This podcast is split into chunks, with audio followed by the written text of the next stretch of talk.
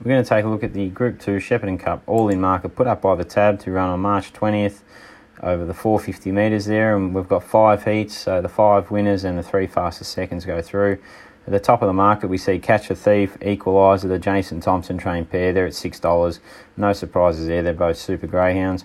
We've got Tigalong Tonk, $6 there. He's probably under the odds. He's not going as well as he was uh, a few months back, but uh, he's in good hands, and I'm sure Corey will have him firing. Then we've got Aeroplane Eric and Winburn Sheen there at the $7.50, the Tassie superstar. Be interesting to see what he can do in this series. He comes here after clocking a 24.76 record run in a trial, and he's legit. There's not many greyhounds that can come from Tassie and just step straight into the, the big smoke and match it with the best, but I think he can do it, and he's going to be a star chaser in the in the coming months. So we're looking at the market here. Now you want to find some value in the all-in markets, and I think the first one we've found here would have to be Gotham Duke. He goes around in Heat 3, takes on Winburn Sheen and Catch a Thief.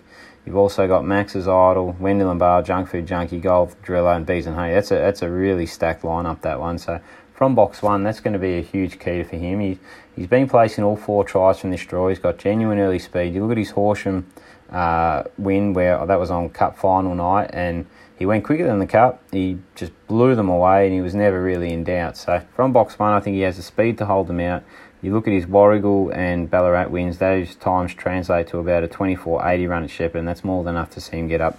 He's thirty-one dollars and eight dollars fifty. I think that's well over the odds, and he'll uh, he'll definitely give a great sight. The second one we're going to look at has to be Aston Gwen. She goes around in Heat One. Uh, her form's tapered off a little bit, but she is a Group 2 winner at Sandown. She was a Warragul Cup finalist. Um, she uh, ran in the Rookie Rebel, and I think she's, she's been placing her two runs at Shepparton. So if you look at this race, she's got no speed drawn directly inside. She's got enough speed to hold out Sunny Days and Chun Li.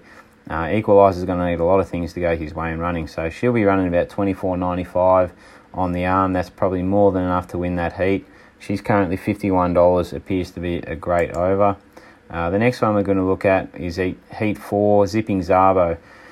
Now, got run down by Jax Bale at Sandown last time, but I think she's a better provincial dog than a city greyhound.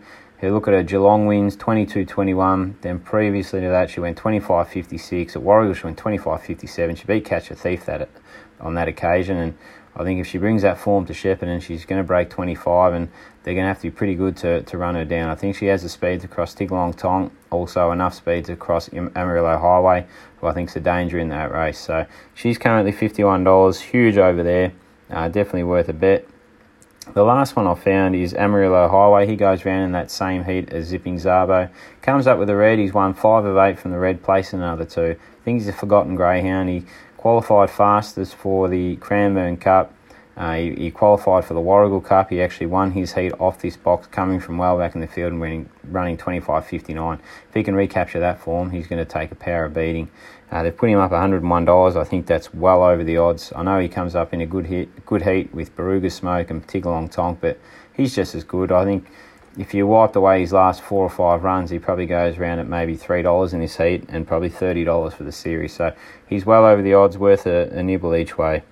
Now, the, if I had fifty dollars to spend on this event, I would go five by fifteen uh, on Gotham Duke. So taking thirty-one dollars, five dollars on that, eight dollars fifty for the place. We'll have fifteen invested on there. Aston Gwen at fifty-one dollars. We're going to have ten dollars to win on it.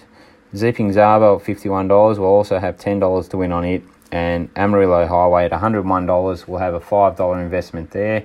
Now, I think obviously they're going to have to work hard to get into the final and but I do think that if they make the final, they'll be significantly shorter than what they are now. There's no value at the top of the order. It's going to be a fantastic series. I, I'm very intrigued to see how Heat 3 goes between Gotham Duke, Winburn Sheen, and Catch a Thief. It should be a thrilling, thrilling night of racing on Monday Heat night, and I look forward to the final night on the following Saturday.